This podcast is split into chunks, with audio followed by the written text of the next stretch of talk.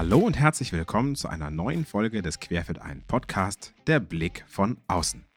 Im Blick von außen spreche ich einmal im Monat mit Menschen über Fotografie. Mit Menschen aus der Popkultur, der Fotoindustrie oder der Politik. Und zwar mit denjenigen, die selbst nicht fotografieren. Damit erhalten wir den namensgebenden Blick von außen und lernen die Fotografie von neuen Seiten kennen. Mein heutiger Gast ist Sebastian Esser. Er hat schon einige Unternehmen gegründet, darunter zwei, über die wir heute besonders sprechen möchten. Krautreporter und Steady. Vielfach ausgezeichnet für hervorragenden Journalismus steht Krautreporter für komplett werbefreien Journalismus im Internet, finanziert durch Crowdfunding. Sein zweites Unternehmen, Steady, knüpft eben dort an. Wer Querfeld ein schon länger verfolgt, wird das Steady-Logo in der Seitenleiste schon einmal gesehen haben. Aber anders als reguläre Crowdfunding-Seiten kann man bei Steady monatliche Mitgliedschaften abschließen und so Künstlerinnen, Journalisten oder auch Podcasterinnen dauerhaft unterstützen. Wir werden darüber sprechen, wie ein solches Crowdfunding ein nützliches Tool für Fotografen sein kann. Wir werden über die Notwendigkeit von Crowdfunding sprechen, um den Kulturbetrieb auch in Krisenzeiten aufrechtzuerhalten. Und wir versuchen uns darin, Crowdfunding als Gegenpol zu den Gratis- und Freemium-Angeboten dieser Welt einzuordnen. Wenn euch der Podcast gefällt, freue ich mich wie immer über euren Kommentar, eine positive Bewertung oder über eure Unterstützung auf eben dieser Plattform, um die es heute geht, auf dem Steady-Account von Querfeld ein. Mir ist wichtig zu sagen, dass diese beiden Dinge nur bedingt etwas miteinander zu tun haben. Querfeld ein finanziert sich schon seit Jahren über Steady. Und dieses Interview ist eher aus dem Gedanken entstanden, euch Fotografinnen und Fotografen neue Wege zur Finanzierung aufzuzeigen. Und last but not least, Abonniert den Podcast, wenn er euch gefällt.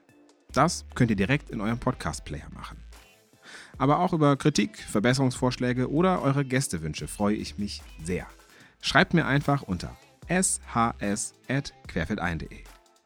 Jetzt aber erst einmal viel Spaß. Mein Name ist Sebastian H. Schröder und ihr hört den Querfeld ein Podcast, der Blick von außen.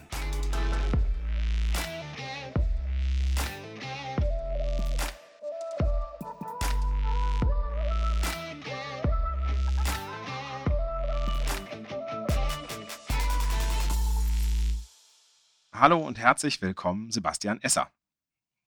Hallo, vielen Dank für die Einladung. Sehr gerne. Ja, wir sind ja mitten in der im wahrscheinlich längsten Corona-Lockdown bisher. Äh, es ist Januar. Wir sehen uns über ein Videotool äh, ohne Namen, sei es Zoom, sei es Jitsi oder sonst wie. Denkt euch das Tool, das ihr haben möchtet. Ähm, Sebastian, du hast schon sehr viel gemacht. Äh, du hast gegründet, du hast auch gewonnen in deinem Leben. Einen kurzen Abriss äh, möchte ich jetzt einmal gerne für unsere äh, Hörerinnen und Hörer geben. Bitte korrigiere mich immer, wenn ich etwas Falsches sage. Du warst zu Beginn deiner Zeit Chefredakteur von VISDP, also das ist die Abkürzung für verantwortlich im Sinne des Presserechts. Danach warst du im Gründungsteam der deutschen Vanity Fair im Politikressort hast die Firma Spreader gegründet, ein Unternehmen, das für den besseren Vertrieb von Journalismus stand oder für einen, einen neuen, neuartigen Vertrieb von Journalismus und das nach nur zwei Jahren von der Deutschen Post gekauft worden ist. Danach hast du Krautreporter gegründet, wie eben auch schon in der Einleitung gesagt, und hast damit bereits zweimal die Lead Awards gewonnen einen Sonderpreis äh, Journalist des Jahres in der Zeitung äh, Medium und vor zwei Jahren noch den Grimme Online Award. Du bist Unidozent und hast Vorträge zum Beispiel auch vor dem Europarat gehalten. Ist es bis dahin alles korrekt? Ähm, ja, es zeichnet leider ein völlig unrealistisches Bild. ich klinge wie Superman, aber ich kann euch versichern, ich bin nicht Superman. Und das Schlimmste von allem, über all das wollen wir heute gar nicht so sehr reden. Denn heute soll es ja, eigentlich. Zum Glück. heute soll es hauptsächlich um Steady gehen. Und zwar dein letztes, äh, zuletzt gegründetes äh, Unternehmen, äh, das du 2017 äh, gegründet hast. Ähm, was ist Steady genau?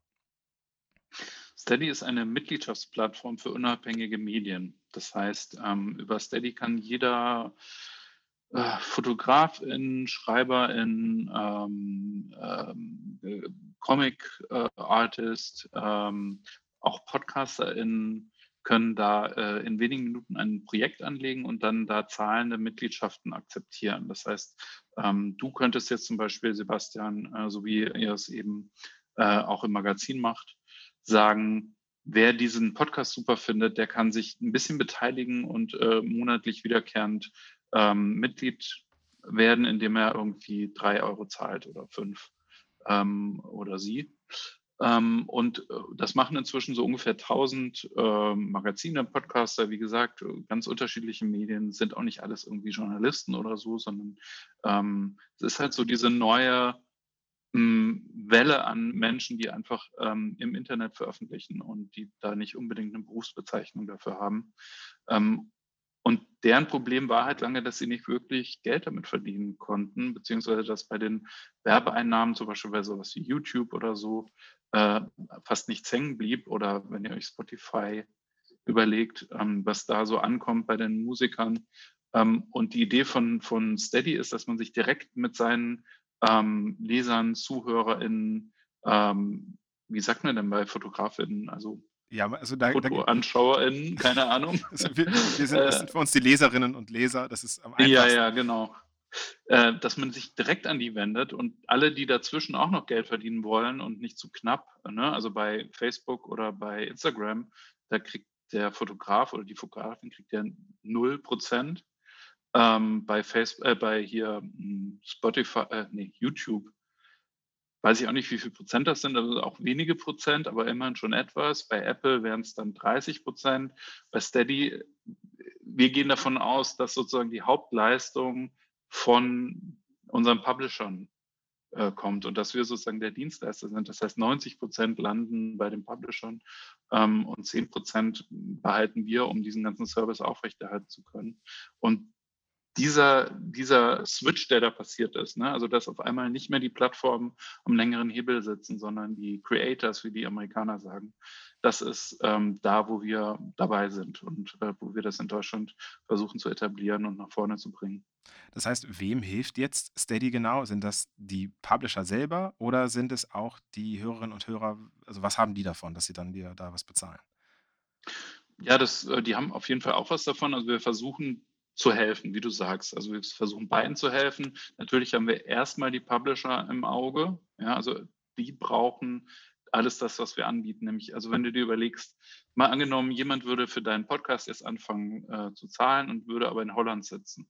Mhm. Erstens braucht diese Person äh, jeden Monat eine Rechnung. Dann müssten wir aber darauf achten, dass die holländische Mehrwertsteuer abge, äh, abgeführt wird und nicht die deutsche. Und jetzt stell dir vor, du hast 300 Mitglieder und müsstest dich selbst darum kümmern. Das, diese Beispiele gibt es und das ist, das lohnt sich nicht. Ne? Also, mhm. Und Steady ist dafür da, um das skalierbar zu machen. Das heißt, dass, dass, dass wir kümmern uns um diese holländische Mehrwertsteuer. Wir stellen die Rechnungen aus. Wir ähm, haben ein Support-Team, wo die Leute sich äh, hinwenden können, wenn irgendwas nicht klappt. Also es geht vor allem erstmal um die Publisher denen, denen sind wir am ehesten verpflichtet.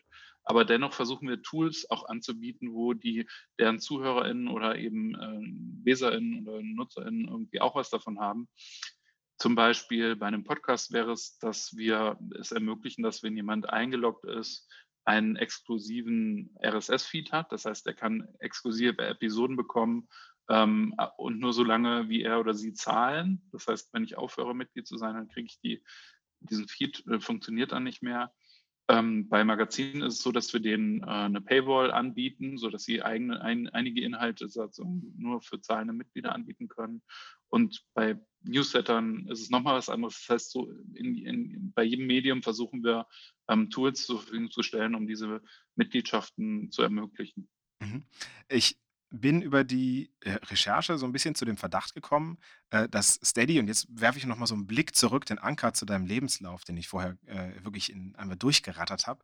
Ähm, mhm. Also bin zu dem Verdacht gekommen, dass Steady im Grunde nur ein, ein weiterer logischer Schritt gewesen ist für dich. Ähm, denn mit deinen vorherigen Unternehmen, Spreader, äh, Krautreporter, auch so wie es am Anfang gedacht war, ähm, das waren ja alles auch ähnliche ähm, Einnahmemodelle, nämlich dass da eine Gemeinschaft äh, für etwas bezahlt. Äh, also auch im Grunde sowas wie Crowdfunding. Äh, kannst du erklären, wie es denn da so zu gekommen ist? Also beginnt bei Spreader und wie sich so diese mhm. Entwicklung gemacht hat. War das, waren das logische Konsequenzen oder ist das eine aus dem anderen entstanden? Ähm, also lass mich mal ganz vorne anfangen, wenn ich darf, Ja, nämlich klar. bei mir selbst äh, und meinen beruflichen Anfängen. Also weil es war nie der Plan, dass ich irgendwie digitale Firmen gründe und so, sondern ich bin Journalist. Ne? Also ich habe Politik studiert, ich war auf der Berliner Journalistenschule. Ich hatte vor, bei einer Zeitung zu arbeiten. Wenn man das heutzutage sagt, dann klingt das fast schon so ein bisschen lustig. Aber 2003, glaube ich, habe ich angefangen, äh, war mit der Journalistenschule fertig. Da war das so vorgesehen. Aber das war halt schon klar, da stimmt irgendwas nicht. Also zum einen, dieses Geschäftsmodell, das funktioniert eigentlich nicht mehr. Ne? Also die Älteren äh, unter deinen ZuhörerInnen werden sich daran erinnern, dass es so um die Jahrtausendwende nach dem Platzen dieser Dotcom-Bubble so die erste große Medienkrise gab. Mhm. Damals war der Spiegel, hat einen halben Kilo gewogen. Äh, ne? Also die haben mit, mit Fotobudgets äh, um sich geschmissen. Ich glaube, dass die FotografInnen das damals auch am ehesten und am schnellsten gemerkt haben, dass es damit schlagartig vorbei war. Ne? Da gab es ja noch festangestellte Fotografen in der Redaktion, da gab es riesige Fotobudgets, da wurden für Millionenbeträge irgendwelche Fotostrecken eingekauft vom Stern, von Max und wie diese ganzen Magazine alle hießen. Also es ist, ist nur ein kleines bisschen untertrieben. Es waren damals wirklich völlig andere, äh, übertrieben, wollte ich sagen, äh, äh, völlig andere Verhältnisse. Und das hat da aber schon einen Knick bekommen. Das heißt, ich bin genau pünktlich zur großen Krise mit meiner Ausbildung fertig geworden. Ähm, und ich habe dann auch so in den ersten Jahren meiner Karriere in Anführungszeichen gemerkt, dass da zwei Sachen nicht funktionieren. Nämlich zum einen, das Geschäftsmodell ist kaputt, das funktioniert nicht. Ähm, man kann nicht heutzutage noch wie 1983 Zeitungen, Zeitschriften verkaufen, Werbung darin verkaufen, die aufwendig produzieren. Ähm, das trägt sich einfach nicht mehr, das hat keine Zukunft. Das habe ich relativ schnell gemerkt. Und das Zweite ist, dass durch das Internet sich einfach das Verhältnis zwischen dem Publikum und uns, den quasi Inhalte produzierenden, äh, verändert hat. Nämlich es ist ein Dialog geworden, während es vorher so eine Einrichtungssendung war. Also äh, gerade die schreibenden äh, Kollegen, Kolleginnen da in Redaktionskonferenzen, die haben sich immer an zwei Sachen orientiert, nämlich an ihren Kollegen und an, also was sagen die anderen in der Redaktionskonferenz. Mhm. Ne, da wollte man nicht blöd dastehen. Und zum anderen natürlich, wo kommt die Kohle her, nämlich von den Anzeigenkunden. Wer aber nicht so wichtig war, waren die Leserinnen und Leser. Und ähm, auch das, und, und für die war das aber auch okay. Ne? Also das war ja normal. Also wenn es hochkam, hat man mal irgendwann äh, einen Leserbrief geschrieben und hat sich dann sogar gefreut, wenn da einer darauf äh, geantwortet hat oder so. Aber Aber das war eigentlich nicht vorgesehen. man hat halt insgesamt einfach kein Feedback bekommen. Ne? Also es gab ja Genau. quasi keine Möglichkeit äh, zu, äh, herauszufinden, wie oft jetzt die Kolumne auf Seite 1 gelesen worden ist und nicht. Und das kam dann äh, erst über das Digitale. Ist das denn eine gute Entwicklung? Also ist das eine vernünftige Entwicklung, zu wissen, wie oft was gelesen wird, auch jetzt für den Journalisten oder die Journalistin? Also ich, ich fand das damals äh, super toll. Ne? Also das war, da gab es ja noch kein Social Media 2004, sondern das waren Blogs. Da gab es auch keine Podcasts und äh, das war halt so, äh, gab es schon, aber es war halt noch kein, kein Ding, was viele Leute gemacht haben. Ähm, es gab Blogs und Newsletter und so. Irgendwie kommen wir da gerade wieder so ein bisschen an, interessanterweise. Aber ähm, das war erstmal toll. Also, dass man diesen direkten Kontakt zu seinen äh, Leserinnen und Lesern hatte, wie du eben gesagt hast, das war ja eine totale Offenbarung. Ne? Zum, äh, zum ersten Mal wusste man eigentlich, wie das da ankommt, welche Fragen sich stellen. Und sowas verändert natürlich total die journalistische Arbeit. Nur in der Redaktion war das nicht erwünscht. Ne, also ich, ich, ich, in jeder Redaktionskonferenz gab es immer irgendjemand, der gesagt hat, ja, das stand doch vor drei Jahren schon mal im SZ-Magazin. Das ist dem Leser, der Leserin im Zweifel ist das völlig wurscht. Ne? Die wollen halt einfach eine gute Geschichte haben oder im Zweifel weiß man halt nicht, was die wollen und muss erstmal mit denen reden.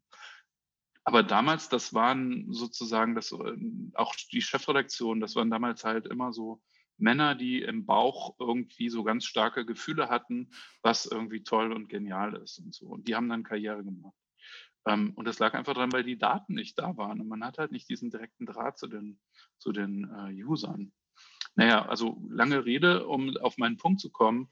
Ich wollte immer von Anfang an das ändern, diese beiden Sachen. Nämlich zum einen, wie die Kohle reinkommt, da braucht es einfach ein anderes Modell, weil das, was dann entstanden ist, ne, wenn man sich erinnert, auch mit Social Media und so, da ging es nur noch um Klicks, um Reichweite, um aus diesen wenigen Cent, die man so für einen Klick, also noch nicht mal, also Mikrocent, die man für einen Klick bekommt, irgendwie ein Geschäftsmodell zu machen, was auch dann nicht funktioniert hat. Aber das hat sozusagen dazu geführt, dass die Inhalte, die fürs Digitale nur produziert wurden, dass die einfach immer schlechter wurden, mhm. weil man immer mehr Reichweite brauchte. Klick, ähm, und das wollte ich als Journalist einfach auch gar nicht verantworten. So wollte ich nicht arbeiten. Also das Geld bestimmt, welche Inhalte produziert werden und wie. Deswegen wusste ich, daran will ich arbeiten. Und zum anderen, ich will halt nicht weiter so tun, als ob das Internet nicht gibt und ob es da nicht ein Gegenüber gibt, mit dem man sich austauschen kann. Ähm, ähm, und deswegen habe ich da so nach meinen nachdem ich sozusagen das dritte Magazin geschlossen wurde, wo ich habe angefangen zu arbeiten, dann habe ich mich zusammengetan mit einem Kollegen Heike Schumacher und haben Spreader gegründet. Da ging es erstmal darum, dass man Texte zweitverwertet. Aber wie du erzählt hast, hat dann relativ schnell die Post das übernommen. Klingt übrigens auch so, als ob ich dadurch irgendwie zu einem reichen ein Medienmogul. leider nicht, also leider nicht. Also wir waren dann ganz froh, dass das irgendwie dass wir dieser Konkurrenz aus dem Weg gehen konnten und haben da noch ein bisschen mitgearbeitet, haben da auch ein bisschen Geld bekommen, aber leider war ich da jetzt nicht, bin ich da jetzt nicht reich rausgekommen. Ich hatte aber so ein bisschen die Möglichkeit, mich so ein paar Jahre umzugucken, ähm, was ich denn als nächstes machen wollte, ohne jetzt unbedingt ähm, sofort wieder in irgendeine Festanstellung gehen zu müssen. Mhm. Und daraus ist dann ähm, Crowdreporter entstanden, erstmal als ähm, Crowdfunding-Plattform für journalistische Projekte. Ganz kurz, bevor du da ähm, reingehst, ja. wie genau hat Spreader funktioniert? Spreader hat im Grunde, also für, für euch FotografInnen ist das, glaube ich, relativ äh, logisch. Es ist wie so eine Plattform, wo man halt seine Inhalte reinlädt und dann können sich Kunden die einkaufen. Ja, ist wie so, ein, wie so eine, wie, wie nennt man das denn äh, bei Fotografen? Also, also Stockagentur so mehr oder weniger? Ähm, ja, genau. Also genau, also Stock weiß ich nicht, also so, so für, für also redaktionell produzierte Inhalte.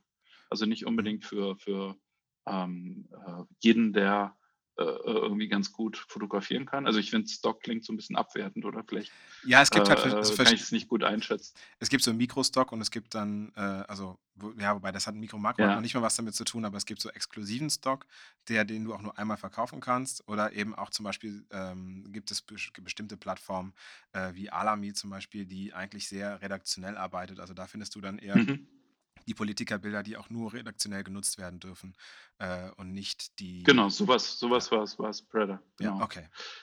Ja, genau. Und die, die, ähm, die Deutsche Post hatte was ähnliches vor, das hieß die Redaktion.de.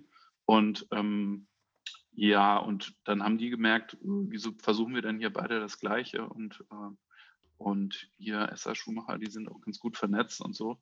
Und dadurch haben wir uns dann zusammengetan. Okay, und dann ging es weiter mit Krautreporter. Genau, so mit ein paar Umwegen und so, aber irgendwann bin ich dann da gelandet bei Crowdfunding, weil auch das war damals noch relativ neu, ne? Kickstarter, äh, was heutzutage schon so ein bisschen durch ist und niemand möchte mehr so wieder von irgendeinem Kumpel äh, von der Seite irgendwie angequatscht werden. Aber das war damals noch recht neu. Ähm, 2011 oder sowas war das. Ähm, und auch da war das Faszinierende, dass man sozusagen die ganzen Leute, die dazwischen sind, zwischen dir und deinem Publikum, ähm, dass man die weglassen konnte und sich direkt an sein Publikum richten konnte und sagen konnte, hey, ich habe hier was vor. also damals so die ursprüngliche Krautreporter-Plattform haben auch viele Fotografen tatsächlich genutzt. Ähm, ich erinnere mich an ein Projekt, wo ein Kollege äh, an so damals Verbrannte Orte hieß das Projekt. Da ging es darum, dass man, dass er nochmal alle Orte fotografiert hat nach und nach, ähm, wo äh, zur Nazi-Zeit Bücherverbrennungen stattgefunden haben. Oder es gab auch äh, Leute, die einfach äh, Reportage, Fotografie irgendwie in Südamerika oder so äh, finanzieren wollten. Ja, und das hat ziemlich gut funktioniert. Also das Problem, was ich da gesehen habe, ist, dass man halt immer so Projekte ähm, äh, finanzieren konnte. Mhm. Ja, ne, also wenn, wenn der Kollege dann aus Südamerika wiederkam, dann hat er das Geld ausgegeben, dann war er eigentlich wieder bei Null. Mhm. Und dann konnte er jetzt nicht schon wieder um die Ecke kommen. Und also manche haben das auch gemacht und dann drei, vier von diesen Crowdfundings hintereinander gemacht, aber es ist natürlich mega anstrengend und ist nicht wirklich, ist nicht wirklich ein Geschäftsmodell. Es ist eher wie so eine, wie so ein, wie so ein, ja, im besten Fall so eine Investitionsrunde, dass man mal so ein Startkapital bekommt. Aber in Wirklichkeit war das halt so ein bisschen von Hand im Mund. Da kommt Geld rein, ich mache dieses Projekt, dann ist das Geld wieder weg, das Projekt gibt's, aber danach habe ich nicht wirklich äh, mir äh, eine neue stabile Basis gebaut, äh, auf der ich meine berufliche äh, Zukunft irgendwie basieren kann. Also das fand ich an diesem Modell ein bisschen frustrierend. Ähm, und deswegen ist halt aus der Plattform irgendwann hervorgegangen, also beziehungsweise ich habe das daraus gemacht, das Magazin Krautreporter, was hoffentlich möglichst viele von, äh, äh, von deinen Hörern und Hörern kennen, nämlich, dass wir gesagt haben, wir sind ein Team von, äh, von Journalisten, die eben auch vor allem so digital in Blogs äh, vor allem publiziert haben damals schon. Ähm, wir müssen das mal groß denken. Wir müssen jetzt mal hier eine Infrastruktur aufbauen für äh, digitalen, modernen Journalismus, der sich wirklich an seine LeserInnen wendet und nicht ähm, sozusagen einfach nur auf Reichweite setzt. Und dazu brauchen wir aber richtig viel Geld. Das heißt, wir brauchen 15.000 Leute, die uns schon mal so 60 Euro im Voraus geben für ein Jahr. Und dann bauen wir hier ein neues Modell.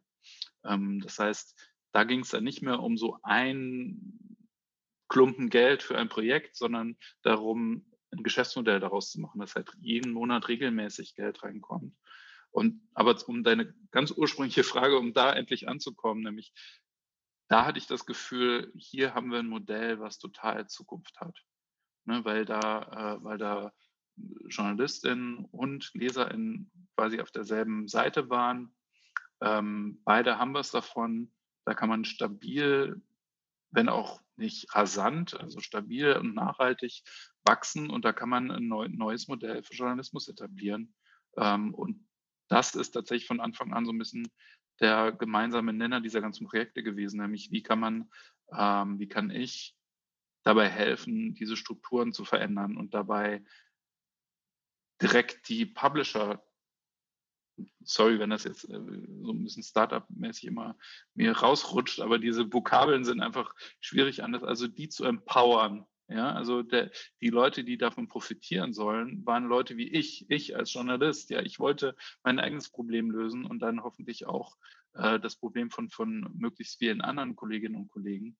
Ähm, bei Krautreporter war es so, das war ein Erfolg. Ja, wir haben tatsächlich 17.000 Leute zusammenbekommen. Es war auch ein gewisser Hype. Das äh, ja, also da war halt damals das komplette Twitter-Universum voll davon.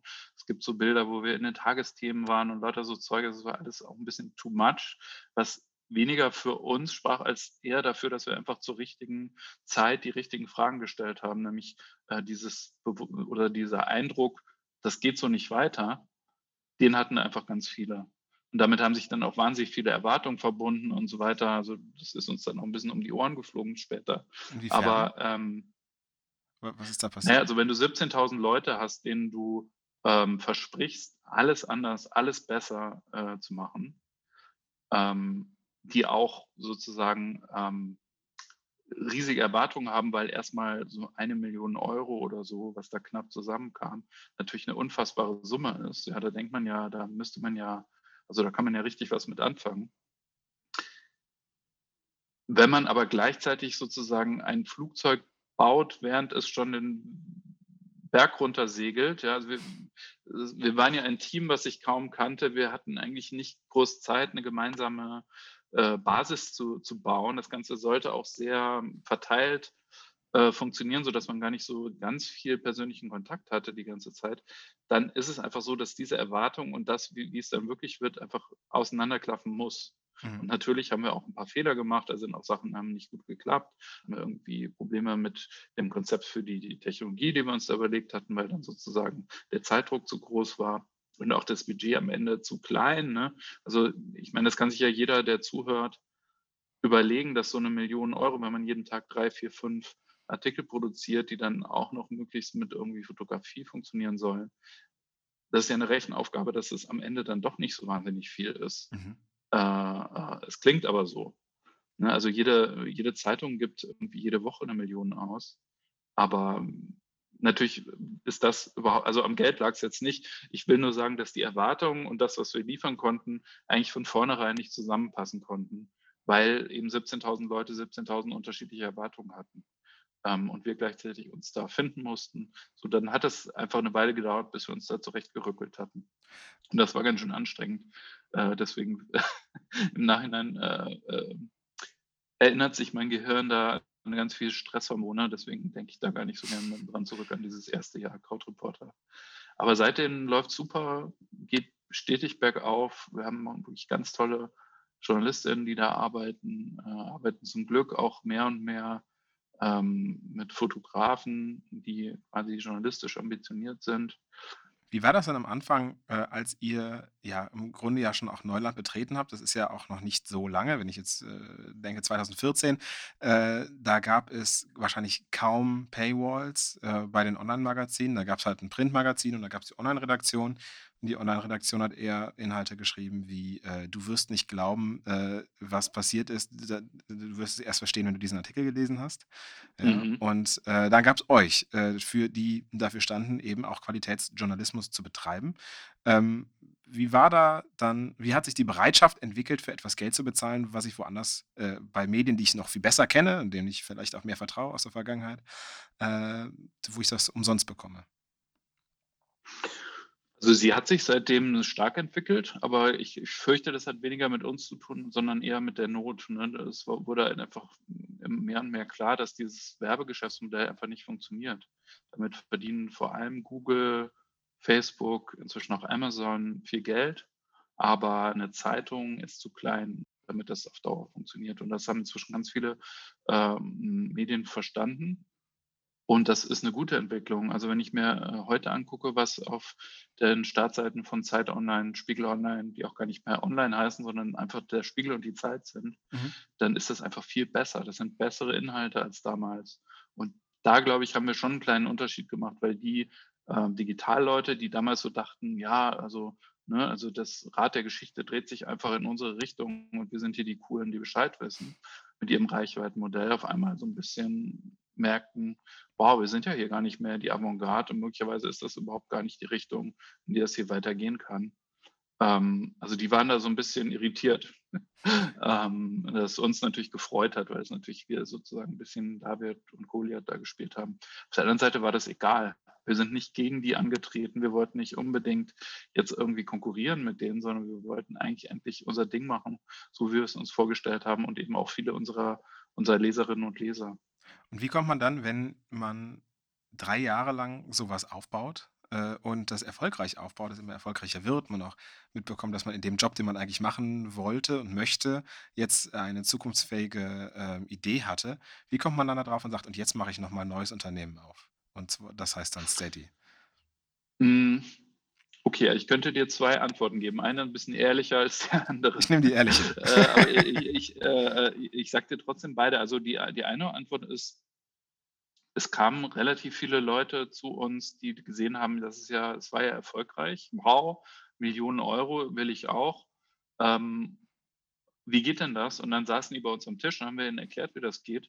Und dann haben die große Augen bekommen und äh, sind nie wiedergekommen weil es dann nämlich am Ende doch ziemlich kompliziert ist. Also erstmal, dass man regelmäßig überhaupt irgendwo abbuchen kann, ist nicht so einfach von der Kreditkarte und so. Und dann geht das halt ständig schief. Ähm, Rechnungen jeden Monat abzurechnen ist auch nicht so ganz ohne. Ähm, dann muss man das Ganze irgendwie verbinden mit sowas wie einer Paywall diese ganzen Tools gab es halt nicht in dieser Zusammenstellung. Das hat man irgendwie zusammengehackt bekommen auf WordPress, aber genauso sah es dann halt auch aus. Mit anderen Worten, also es wurde da nicht so ein richtiger äh, Bewegung draus, weil es einfach, äh, weil es diese Tools nicht gab.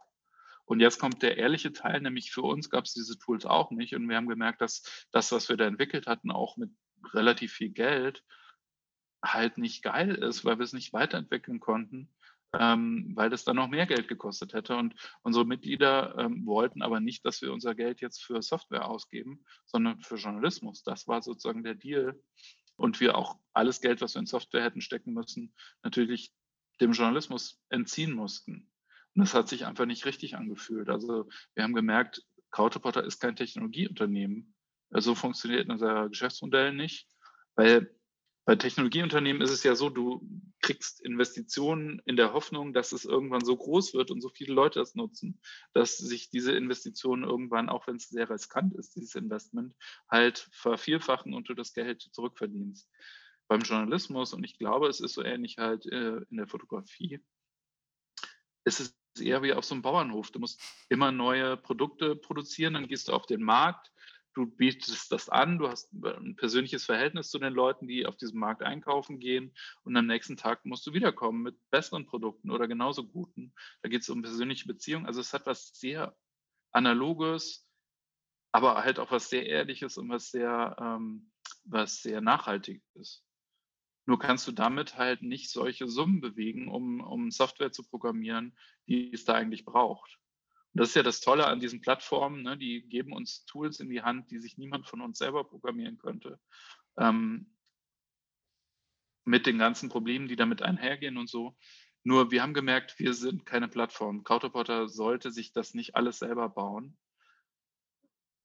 Und deswegen kommen jetzt die beiden Antworten zusammen, nämlich wir haben es für uns selber gebaut und eben für alle anderen, die was Ähnliches bauen, äh, brauchen, mit dem Ziel, dass sich da so ein Ökosystem entwickelt. Ne, ich wollte halt nicht, dass das mit Krautreporter aufhört, sondern ich glaube, dass in, diesem, in dieser Atmosphäre, wo überall JournalistInnen ihren Job verlieren, wo die Fotografen schon längst rausgeflogen sind, wo die Honorare, Fotohonorare, ne, inzwischen kann man fast sagen, seit Jahrzehnten nicht mehr steigen und wo quasi dieser Job fast ähm, droht verloren zu gehen oder man das mit ganz komischen Modellen irgendwie nur hinbekommt, da einigermaßen auch noch äh, seine Miete bezahlen zu können diese Strukturen wollten wir halt ändern oder wollte ich ändern.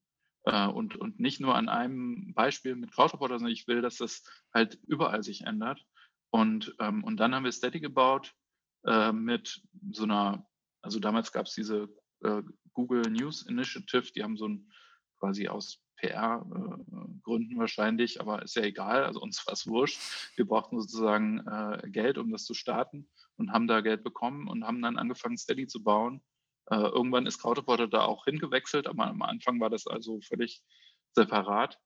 Und Steady ist halt anders als Krautreporter, das wirklich als Genossenschaft organisiert ist, also den Mitgliedern gehört, ist Krautreporter ein Startup, was über Risikokapital ähm, finanziert ist. Mhm. Das heißt, wir haben da einen ganz anderen Leistungsdruck, aber wir haben eben auch die Möglichkeit, ähm, größere Summen in Software investieren zu können, in der Hoffnung, dass das Ganze skaliert, sagt man dann. Ne? Also dass das äh, nicht nur in Deutschland viele ähm, Nutzer findet, sondern eben auch in ganz Europa, möglicherweise noch darüber hinaus. Äh, und daran arbeiten wir jetzt gerade. Aber ein bisschen schizophren ist das eben doch, dass ich auf einerseits diese Genossenschaft, wie gesagt, hat so was Agrarisches. Ne? Genossenschaften, da haben früher so Bauern gemeinsam haben Mähdrescher gekauft. Ähm, ähm, so sind Genossenschaften entstanden. Und so ähnlich ist es ist es bei Krautreporter. Also man könnte es, wenn man möchte, so ein quasi sozialistisches Modell nennen, weil es eben nicht um Gewinnmaximierung geht, sondern es geht darum, gemeinsam etwas zu ermöglichen. Und auf der anderen Seite Steady, wo es am Ende eben doch darum gehen muss, äh, Gewinne zu machen, äh, indem man möglichst vielen Leuten ein möglichst gutes Produkt bietet. Anders als bei klassischen Crowdfunding Seiten, wie du eben auch gesagt hast, Kickstarter als ein Beispiel, ähm, unterstützt man bei Steady ja dauerhaftes Projekt. Fotografen funktionieren natürlich so, dass sie immer projektbasiert arbeiten. Wie können ähm, Fotografen Steady sinnvoll nutzen? Was glaubst du und was hast du aus der Erfahrung von Fotografen die da, und Fotografinnen, die bei euch sind, äh, erlebt? Hm, naja, also äh, die, die Frage ist halt immer, welche Ansprüche man hat. Äh, Im Grunde ist es so eine Art Rechenbeispiel. Ja? So hast eine Community von Leuten, die sich für deine Arbeit interessiert. Und das gibt es ja auch bei den meisten Fotografen und Fotografinnen. Es gibt Leute, die kennen deinen Namen, die folgen vielleicht deiner Facebook-Seite, deinem Instagram-Account, die haben vielleicht sogar ein Foto an der Wand hängen, äh, was sie besonders gut finden, oder die kennt man auch einfach persönlich. Ähm, und diese Community, die ist halt manchmal klein und manchmal groß. Und mit Steady kann man einen Teil dieser Community dazu bringen, dass sie darin einen Wert sieht, das regelmäßig zu unterstützen. Und der Anteil dieser äh, ähm, Community äh, oder der Anteil der Community, die, die zu zahlen bereit sind, ist ungefähr fünf, fünf Prozent. Mhm. Und die zahlen ungefähr fünf Euro, wenn man sie fünfmal fragt. Das heißt, und da unterscheiden sich Fotografinnen und Fotografen überhaupt nicht von anderen äh, quasi Publishern. Je nachdem, wie groß diese Community ist, desto groß oder klein ist eben auch das Potenzial für so ein Mitgliedschaftsprogramm.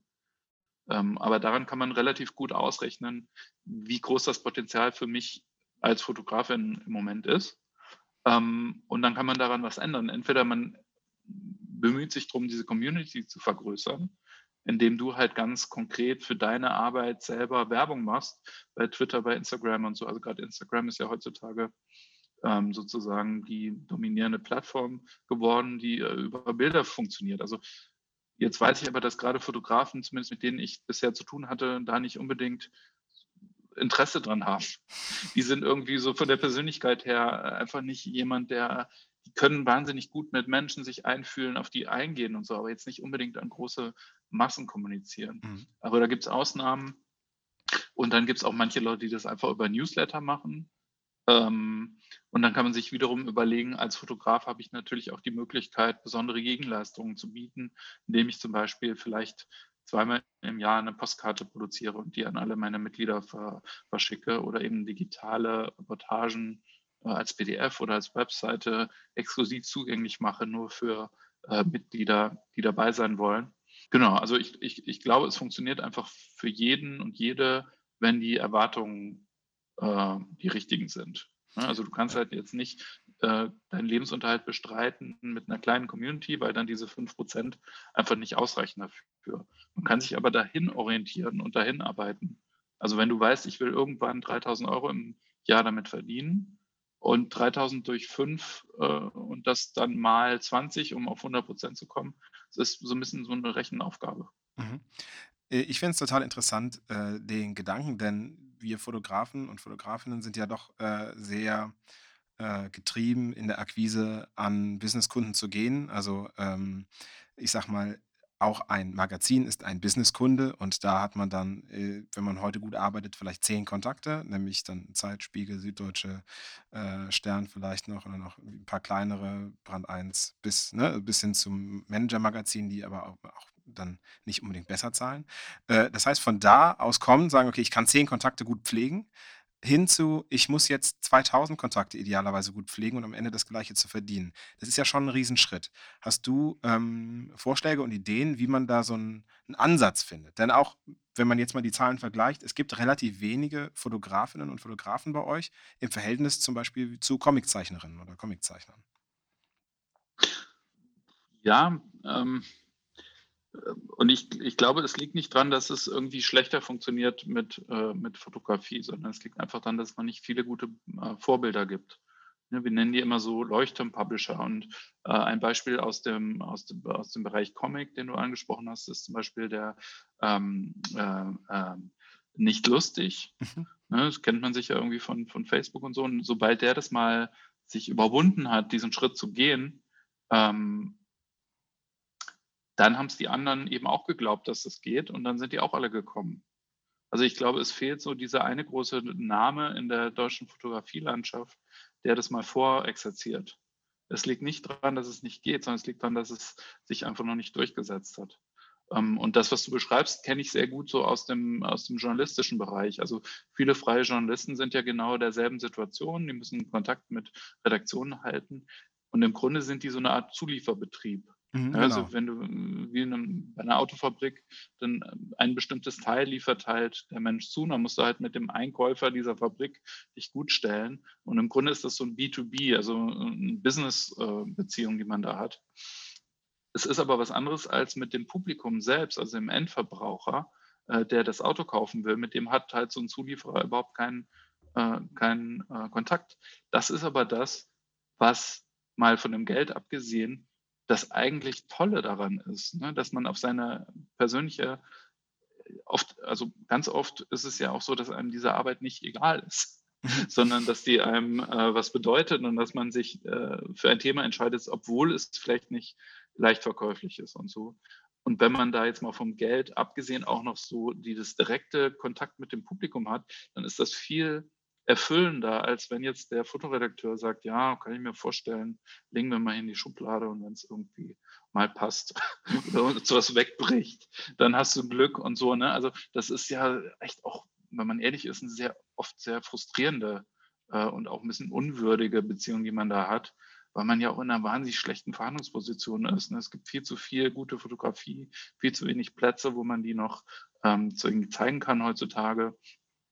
Ähm, und außerdem ist es ja auch sehr viel aufwendiger. Da muss ja da wirklich irgendwie anrufen, du musst da irgendwie so anti-champrieren, immer da so rumhängen und äh, dich in Erinnerung halten, damit auch der Name irgendwie fällt, wenn mal wieder was gesucht ist.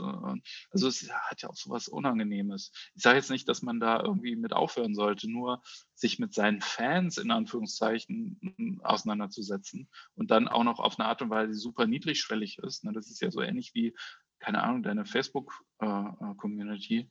Das ist viel, macht viel mehr Spaß. Das ist überhaupt nicht anstrengend, sondern das ist im Gegenteil sogar, ähm, das gibt einem halt auch nicht nur Geld zurück, sondern eben auch einen direkten Feedback auf die eigene Arbeit. Mhm. Also das ist das, was wirklich viele, die jetzt Steady anfangen, uns quasi erzählen, dass das das ist, womit sie nicht gerechnet haben, aber was ihnen eigentlich am allerbesten gefällt, nämlich dass man, ähm, dass man diesen direkten Kontakt ähm, zum Publikum äh, oder zu den Mitgliedern dann hat und da so menschliche äh, Austausch, das ist das eigentlich, das ist das eigentlich äh, Tolle daran.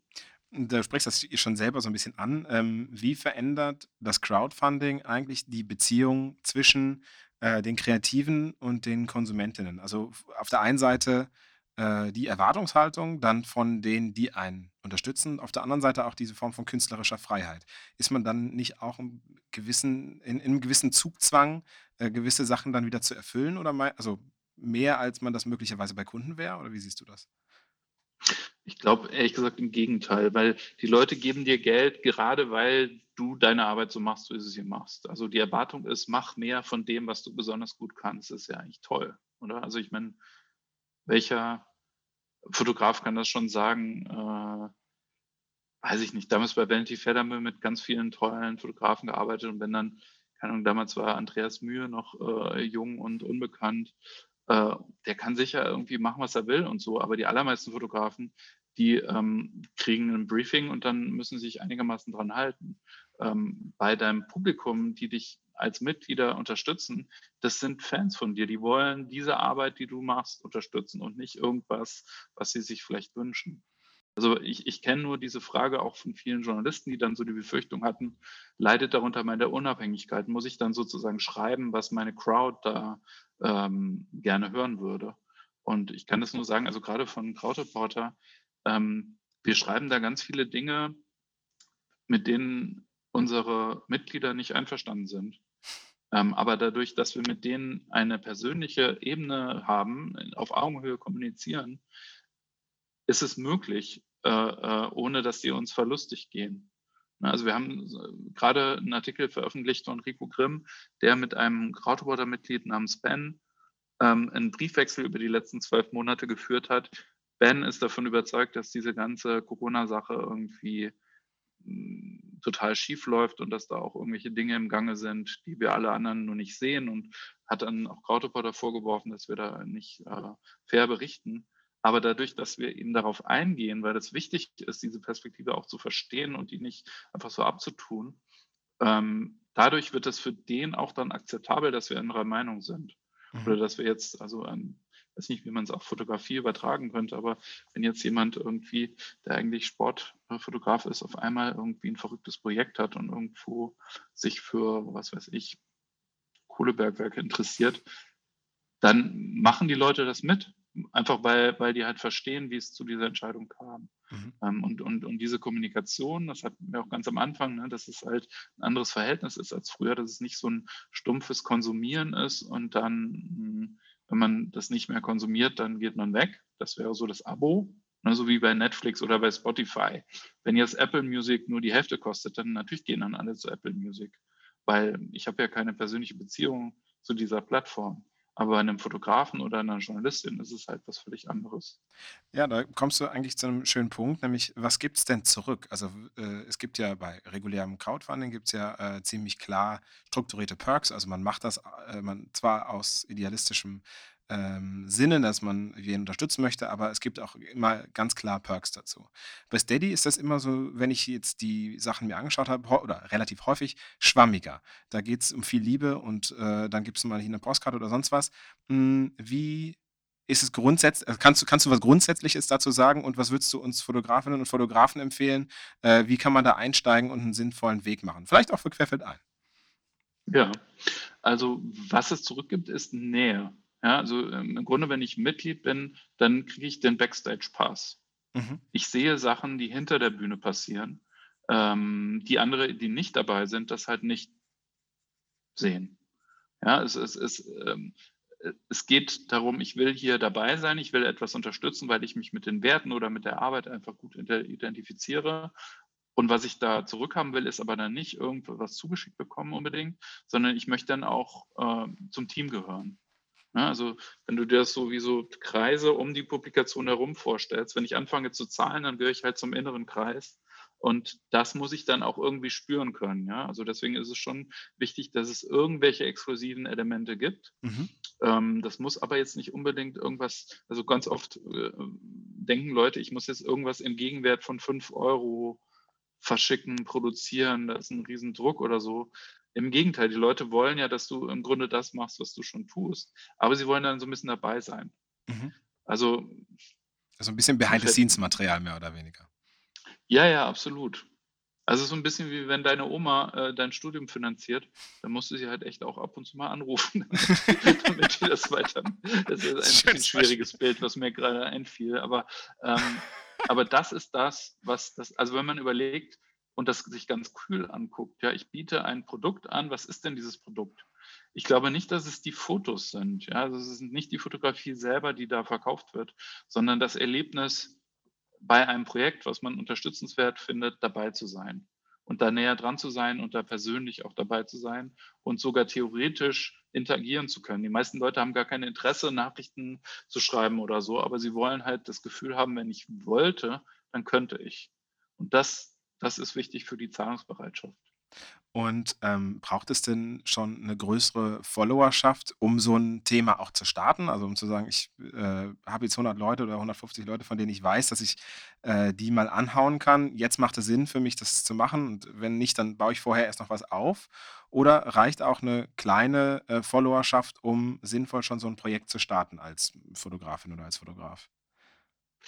Ja, also anders als bei so einem großen Crowdfunding ist es ja nicht so, dass du, du musst irgendwie eine Summe X äh, erreichen, weil mhm. sonst ist alles wieder weg, so all or nothing. Und da macht es wirklich nur Sinn, wenn man irgendwie ein großes Volumen hat. Aber bei, bei Memberships, also bei, bei Mitgliedschaften wie bei Steady, da ist es, wie ich eben erwähnt habe, ja so eine Art Rechenexempel. Ne? Also man, man sollte einfach sofort anfangen.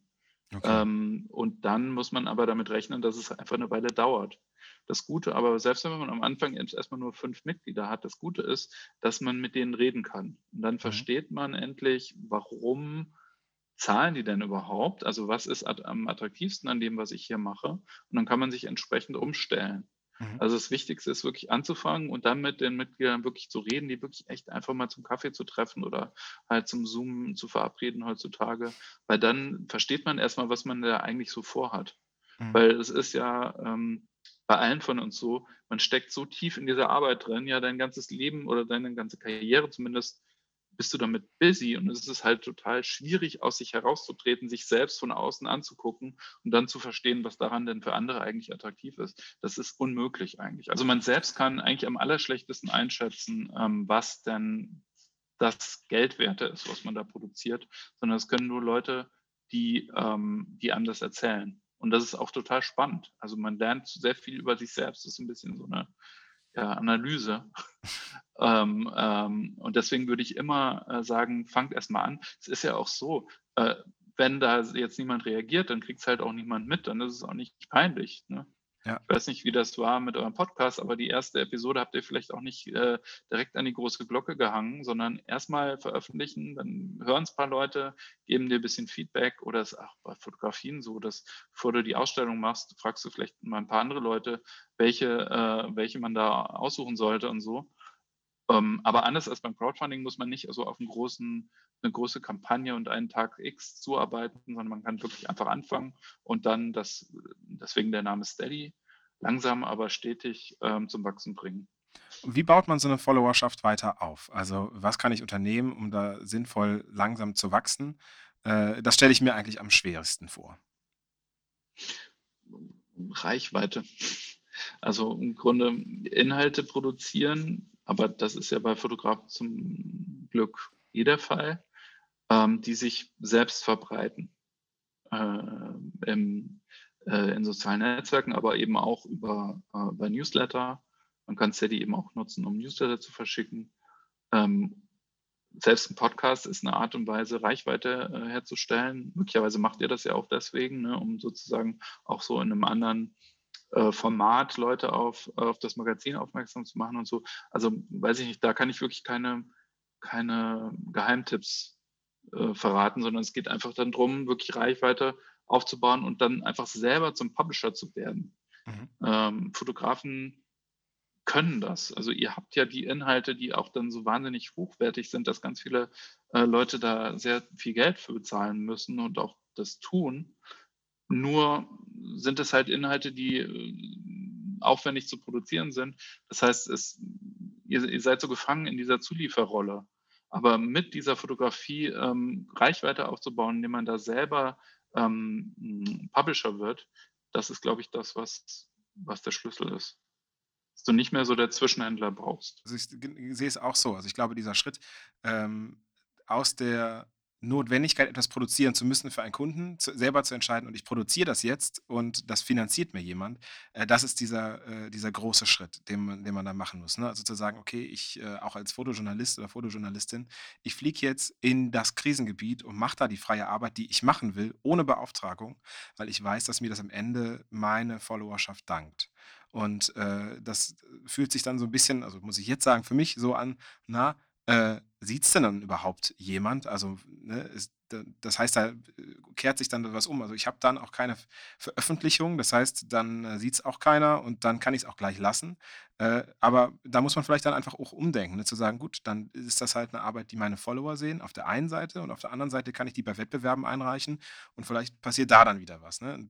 Ich glaube, diesen Schritt zu gehen, das könnte ich mir als den, den härtesten Punkt vorstellen. Weil ich persönlich für mich habe darüber jetzt noch nicht nachgedacht, aber ich glaube, ich werde das jetzt mhm. mal zum Anlass nehmen, äh, das auch so zu sehen. Ähm, also ich, ich weiß von ganz vielen Fotografen, dass das, was ihr total hasst, und das kann ich auch total gut nachvollziehen, äh, äh dieses übliche, ja, können wir denn die Fotografien nicht äh, haben, äh, weil ihr kriegt ja auch Reichweite, du kriegst ja dann einfach Reichweite. Und Geld ist aber leider nicht, weil leider Budget alle. Ne? Also ja. das ist äh, so der Klassiker. Und natürlich ist das irgendwie schrecklich. Es ist aber nur deswegen schrecklich, weil ihr mit dieser Reichweite im Moment ja gar nichts anfangen könnt. Also äh, im Grunde ist, ich gebe euch, ich gebe dir nichts zurück. Ja. In dem Moment, wo du aber eine Mitgliedschaft damit vermarkten kannst, kann es Modelle geben, wo das funktioniert. Ja, also wenn du sagst, da muss aber dann irgendwie ein Absatz dazu, der erklärt, dass ich hier äh, ein Newsletter habe mit einem Mitgliedschaftsprogramm, dann kann man diese Reichweite auch melken und dann kann man eben auch mit äh, Strecken, die vielleicht schon ein bisschen älter sind oder so, und indem man dann äh, das einfach versucht, eine eigene Reichweite aufzubauen äh, und das mit Fotografie zu bezahlen und die dann wiederum ähm, ne, zu 50 Prozent dann zu, zu monetarisieren, äh, sowas funktioniert. Okay. Aber, und also was ich daran, glaube ich, überlegenswert finde, wenn ich Fotograf wäre, ist, ob dieses Reichweitenmodell, ich gebe meine Arbeit zwar umsonst raus, bekomme aber ganz viel Aufmerksamkeit, was bisher einfach ein total schlechter und unfairer Deal war, weil es bedeutet dann einfach, ich bekomme nichts, sich in dem Moment funktionieren kann, wenn ich da halt doch was für bekomme. Mhm. Ja, ich glaube, äh, auch da die Misskonzeption ist äh, heute ja, also ich habe das irgendwann mal in einem Artikel geschrieben, äh, Reach is the new content. Ne? Also dass man bei Instagram, ähm, wenn man äh, Reach generieren will, man muss man vorhersehbaren Content machen. Wenn man vorhersehbaren Content macht, dann kriegt man auch sein, sein Reach. Und das heißt, im besten Fall produziere ich etwas, was viel geklickt wird und ähm, das ist wichtiger als das, was ich wirklich auch inhaltlich produzieren möchte. Und in diesem Fall kann ich ja wieder sagen, der Content ist King, ja, um das dann umzudrehen. Ich produziere gute Sachen und dann sehen sie viele und äh, äh, kann mich ein bisschen lösen äh, aus der Notwendigkeit, nämlich dann über meine große Reichweite, die ich habe, äh, irgendwelche Werbekunden zu bekommen, weil ich von denen plötzlich nicht mehr abhängig bin, sondern äh, kann mich von meinen Followern abhängig machen. Hm. Also ich gebe mal noch ein anderes Beispiel, auch wenn es ein bisschen problematisch ist, ähm, ähm, und zwar äh, OnlyFans. Ja, das ist, ähm, es, es, gibt, es gibt, in den USA nennen sie das die Creator Economy. Das heißt, dieses ganze, dieser ganze Bereich, was Steady macht, nämlich Mitgliedschaften, aber eben auch ähm, sowas wie Patreon, ähm, das ist die Creator Economy, die ist riesig. Und ein großer Teil davon ist OnlyFans, was, ein, äh, was eine Plattform ist für Porn. Ja, also da sind, äh, da sind, ähm, und die Geschichte ist die, also bitte einmal kurz, ähm, äh, einmal kurz ähm, neu konzentrieren. Wenn man das rein als sich Geschäft anguckt, dann ist Folgendes passiert in dieser Pornoindustrie, nämlich dass wurden früher irgendwelche, also gibt es einen sehr guten New York Times Artikel dazu, äh, nicht, dass ich der Experte wäre, aber ich referiere mal kurz. Und zwar früher wurden halt solche Videos produziert von irgendwelchen ähm, ähm, äh, Videoproduzenten, ne, die VHS-Kassetten dann irgendwie verkauft oder vermietet haben. Und dann kam diese YouPorn und wie diese ganzen Plattformen hießen, die das quasi geklaut haben und das Ganze monopolisiert haben, diesen ganzen Pornmarkt, um damit kostenlos mit Werbung Geld zu verdienen. Mhm. Ähm, nur hat dann niemand mehr Geld verdient. Und was jetzt, und ein bisschen ist es ja, ne, also ich, wie gesagt, also bitte, ähm, ein bisschen ist es ja so, auch so im Publishing so. Mhm. Die Journalisten kriegen kein Geld mehr, die Fotografen kriegen kein Geld mehr. Wer noch Geld kriegt, sind die großen Plattformen. Ne? Also bei Instagram kriegst du einfach 0 Prozent. Ähm, Zeitungen, zum Teil ist es halt auch schon so, dass du dich bedanken musst, wenn die deine Geschichte für, umsonst abdrucken. Ähm, und was dann aber passiert ist, ist, dass OnlyFans den Pornodarstellern und Darstellerinnen das Angebot macht, stell das selber hoch und nimm Geld dafür. Mhm. Lass diese Plattform weg und dann funktioniert das. Das ist inzwischen ein unfassbarer Markt. Man weiß ja, im Internet ist Porno immer das, was als erstes passiert und dann kommt alles andere, was halt, äh, was halt da, daraus folgt. Und ich glaube, diese Mechanik ist in Wirklichkeit dieselbe. Ne, der Deal ist inzwischen so schlecht für uns auf den Plattformen, aber eben auch äh, bei, den, bei den Verlagen. Warum nicht selber machen? Äh, äh weil ähm, weniger als nichts gibt es ja eh nicht. Ja. Ist jetzt leicht übertrieben, aber eigentlich, glaube ich, auch nur leicht. Ne? Also ich wie viele Fotografen hängen auf der 70. Hochzeit ab, die jetzt vielleicht nicht die, äh, die Erfüllung ihrer Träume sind, weil irgendwo muss es ja, muss es ja irgendwie funktionieren, dieses Modell. Und, äh, und wie schön wäre das doch, wenn man sich davon befreien könnte. Absolut. Was glaubst du denn, welche äh, Bedeutung haben Plattformen wie Steady für die Kulturbranche in den, ich sag mal, nächsten zehn Jahren? Äh, auch vor allen Dingen auch aus der Perspektive raus, wir sind in der krassesten Pandemie und in einer Ausnahmesituation für die Kulturbranche seit äh, Gedenken dieser Bundesrepublik. Was meinst du, was ja. wird sich verändern? Ja, also ich, ich will jetzt hier nicht so tun, als ob sozusagen Mitgliedschaft die Lösung für alles ist und so. Aber man sieht einfach ganz stark, dass es äh, stark wächst und zwar in 20, 30 Prozent Wachstum äh, jedes Jahr. Äh, wie gesagt, diese sogenannte Creator Economy oder Passion Economy wird es auch genannt. Ja, also Leute mit einer großen Leidenschaft finden im Internet wenige andere Leute mit dieser selben Leidenschaft, die aber ähm, äh, bereit sind dafür zu zahlen. Also es gibt auch dieses äh, 1000 äh, True Fans, ja. Du brauchst eigentlich nur 1000 Leute, die das wirklich toll finden, was du machst, um davon leben zu können. Und das ist inzwischen so einfach, äh, diese Leute zu versammeln auf so einer Plattform wie Steady, dass ich glaube, dass das einfach für sehr viele äh, ähm, Kreative in welchem Bereich auch immer äh, einfach immer wichtiger und immer kreativ, äh, immer, immer attraktiver werden wird. Ich mhm. glaube nicht, dass das so eine Entweder-Oder-Entscheidung ist. Es ist immer so eine Mischung. Ne? Also man wird jetzt dem Stern nicht äh, irgendwie keine Geschichte mehr verkaufen, nur weil man ein Mitgliedschaftsprogramm hat. Es wird dann auch weiterhin Hochzeiten geben, die man dann vielleicht irgendwie fotografiert. Ähm, es ist dann, äh, aber es ist sozusagen eine Sache und das Schöne daran ist halt, oder ein Teil dieses Geschäftsmodells, das Schöne daran ist, dass es sehr stabil ist. Mhm. Du hast halt Einnahmen, mit denen du rechnen kannst und die jeden Monat ungefähr gleich sind oder steigen. Also über die ganze Plattform hinweg steigen die, hm, die Zahlen der Publisher im Schnitt um ungefähr 20 Prozent im Jahr. Okay. Ähm, ne? Also ist der Durchschnitt.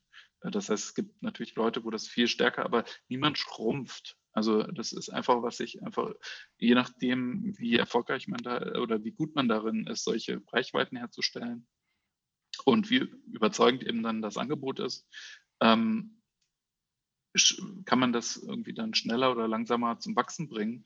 Aber es ist eigentlich immer ein Wachsen. Das Internet ist ja gestartet als Medium, das die große Freiheit versprochen hat. Äh, das wissen wir ja inzwischen, dass das sich so nicht erfüllt hat.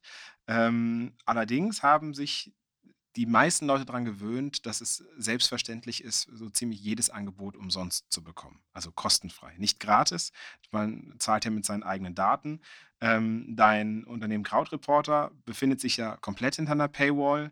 Äh, Steady ist im Grunde auch eine Plattform, die äh, Paywalls möglich macht, ja, oder die Barrieren schafft, würden Kritiker jetzt sagen.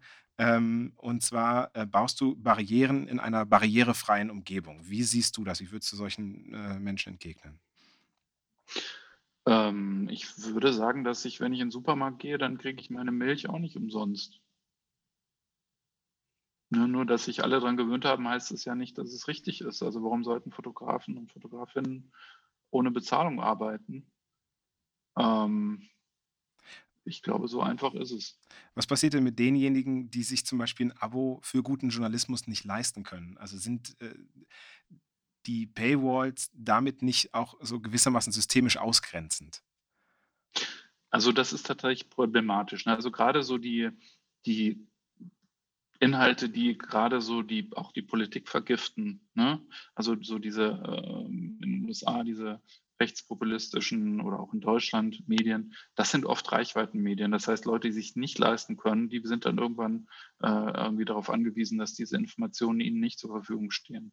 Ähm, aber das sind Probleme, mit denen man umgehen kann. Also bei Crowdreporter, wenn sich jemand bei uns meldet und sagt, ich kann es mir gerade nicht leisten, dann kriegen die bei uns äh, eine Mitgliedschaft und da stellen wir auch keine Fragen, weil die Erfahrung einfach ist, sobald die dann können, dann fangen sie auch an zu zahlen.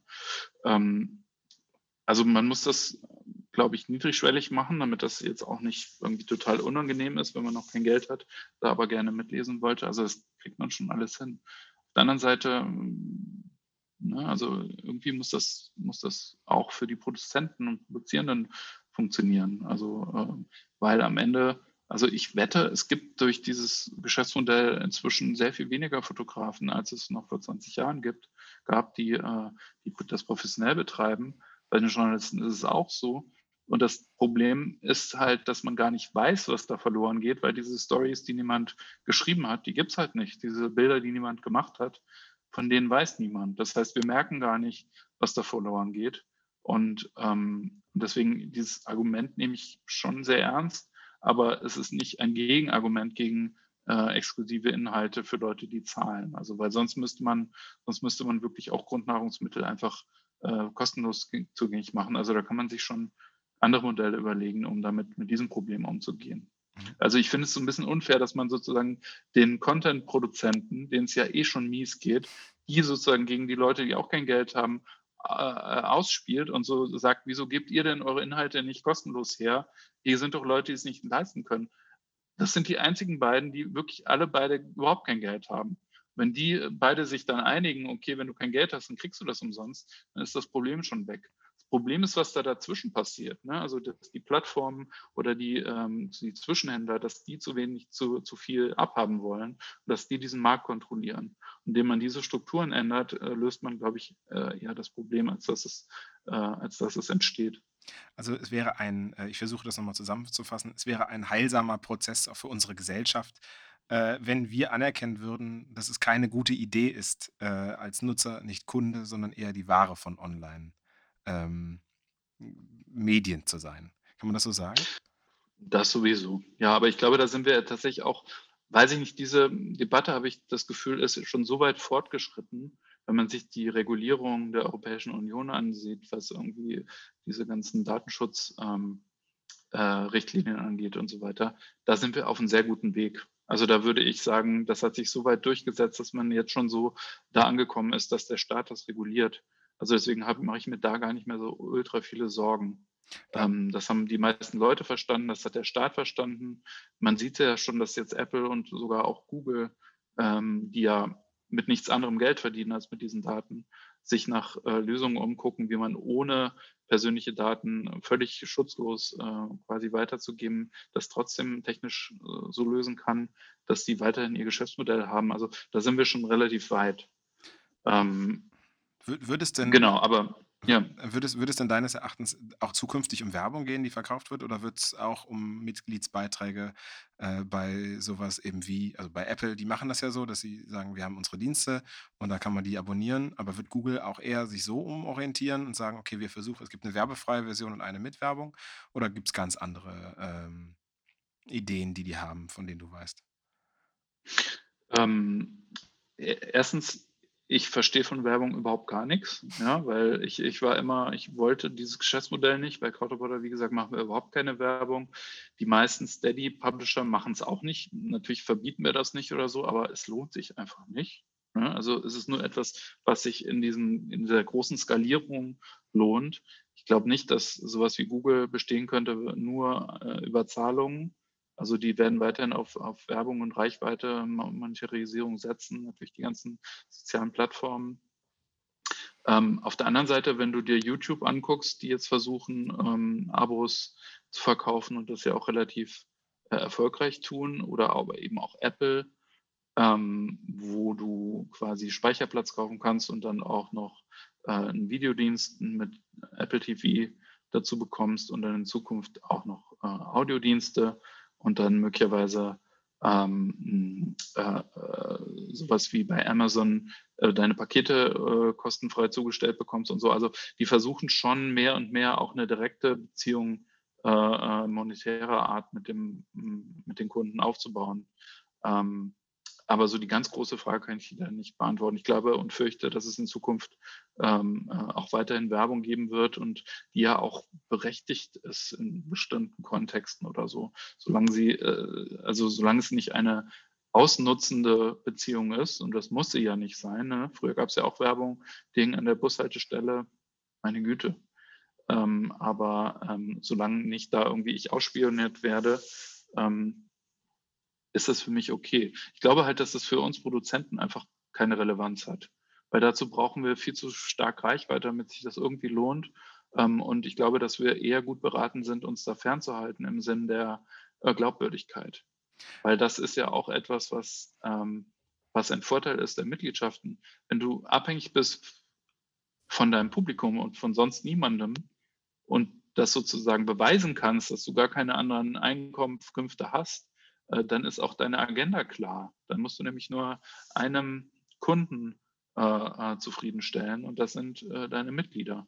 Äh, und dann bei Fotografen ist das möglicherweise weniger problematisch, aber gerade bei Journalisten, die dann inzwischen auch, ja, keine Ahnung, irgendwelche PR-Artikel schreiben, um über die Runden zu kommen oder bei irgendwelchen Verbänden oder Parteien oder Firmen Veranstaltungen moderieren und so das nächste Mal, wenn die über diese Firma schreiben wollen, dann haben die ein Glaubwürdigkeitsproblem. Und das hat sich einfach so schleichend in, in, in, in diesen Beruf ähm, äh, reingefressen.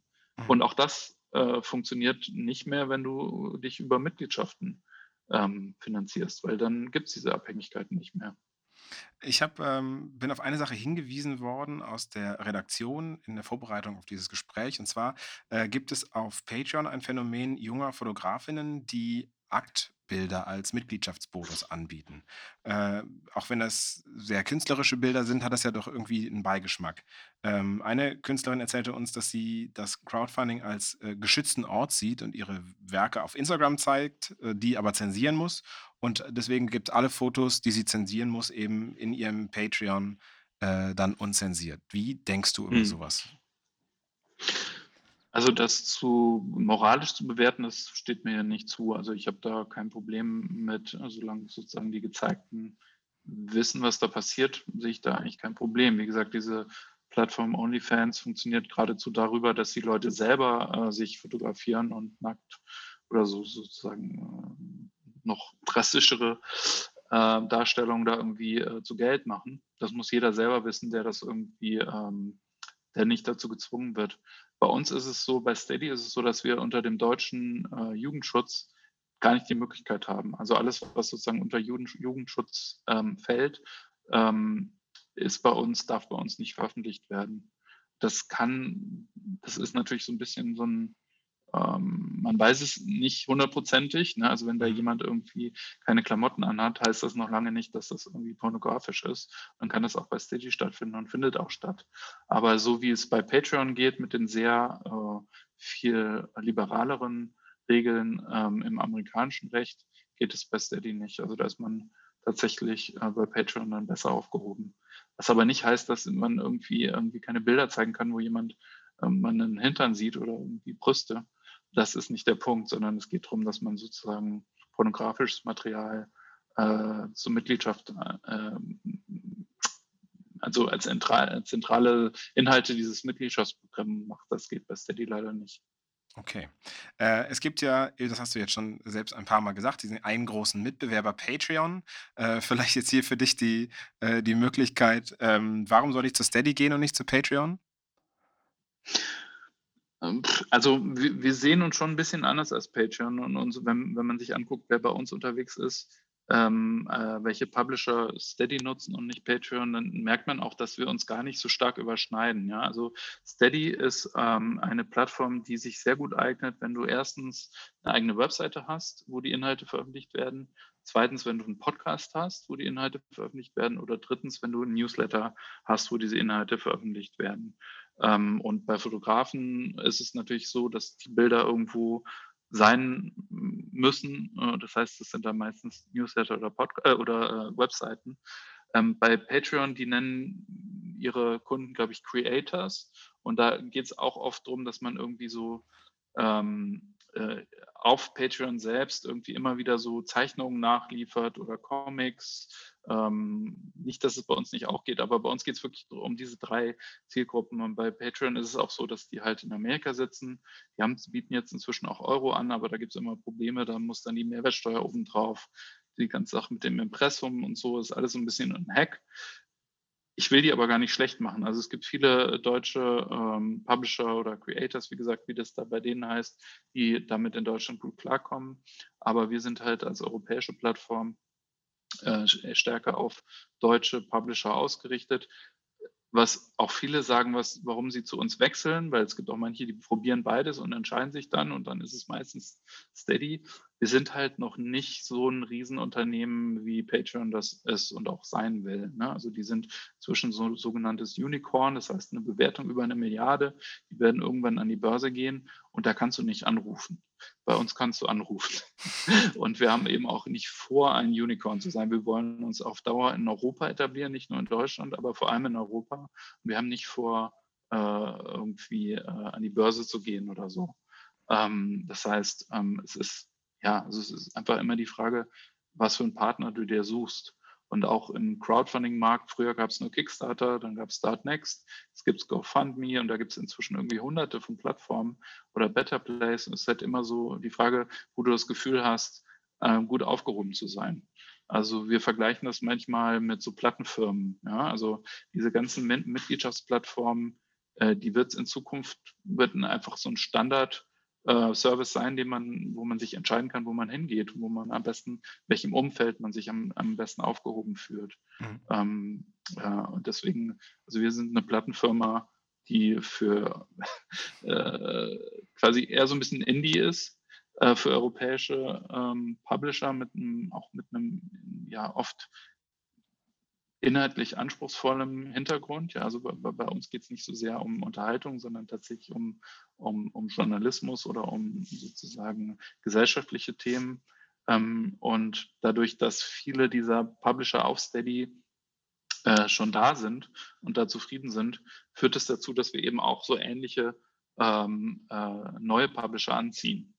Ähm, und ich glaube, diese Frage sollte man sich stellen, weil die Preise und die, die, der Service und das Tool und wie auch immer, das ist, glaube ich, einfach gar nicht mehr so der Riesenunterschied von den Details abgesehen. Mhm. Es gibt. Ähm, und ja, nur noch ganz kurz. Ja, also, wir sehen uns auch nicht als Patreon-Klon. Es gibt sowas in den USA, das nennt sich Substack. Da geht es um Newsletter, das finden wir eigentlich interessanter, so auch als Konkurrenz. Es gibt Preview, auch so ein Newsletter-Tool. Also diese, diese ganze Industrie, von denen manche Leute eben äh, gerade in Europa vor allem bisher nur so Patreon mitbekommen haben, manche noch OnlyFans. Das ist wie so ein dunkler Stern in so einem Star Trek-Film. Ja, der, der ist schon da, aber man sieht ihn noch nicht. Und auf einmal kommt er so aus dem aus dem Weltall und man merkt, wow, das ist ja eine riesige Industrie und so ist es halt inzwischen. Ne? Also da kippt gerade der Markt in unsere Richtung, in die Richtung der Creators, ähm, die halt nicht mehr kostenlos äh, bereit sind, ihre Arbeit einfach äh, dazu zu verwenden, damit andere Leute ultra reich werden.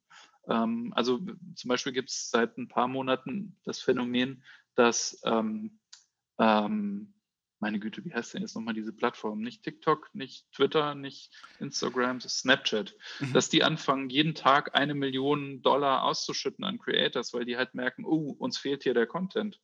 Ja, das ist so wie bei so einem Mietmarkt, wo irgendwann die Mieter nicht mehr äh, das kontrollieren, sondern die Vermieter. So ist es in diesem Content-Markt, dass die Plattformen inzwischen dazu übergehen, Creators zu bezahlen, weil die halt den eigentlichen Wert schaffen. Und auf diesem Weg sind wir unterwegs.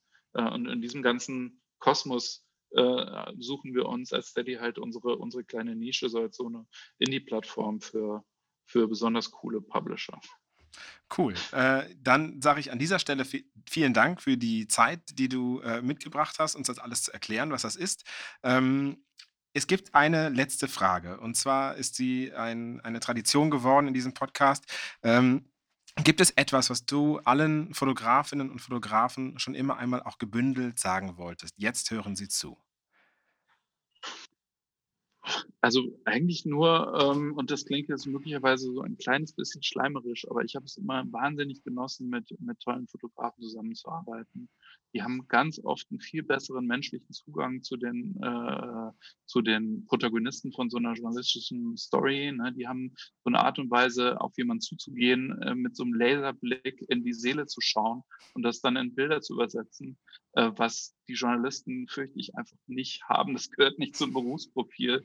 Also diese Soul, äh, die die Fotografen mitbringen, im Gegensatz zu den Journalisten, die dann oft immer ein bisschen zu rational und ein bisschen zu intellektuell an die Sache rangehen. Das ist etwas, was so den Journalismus für mich attraktiv macht, diese Zusammenarbeit. Ne? Die, wenn das Paket stimmt, ähm, dann, ähm, dann stehen da interessante Dinge im Text.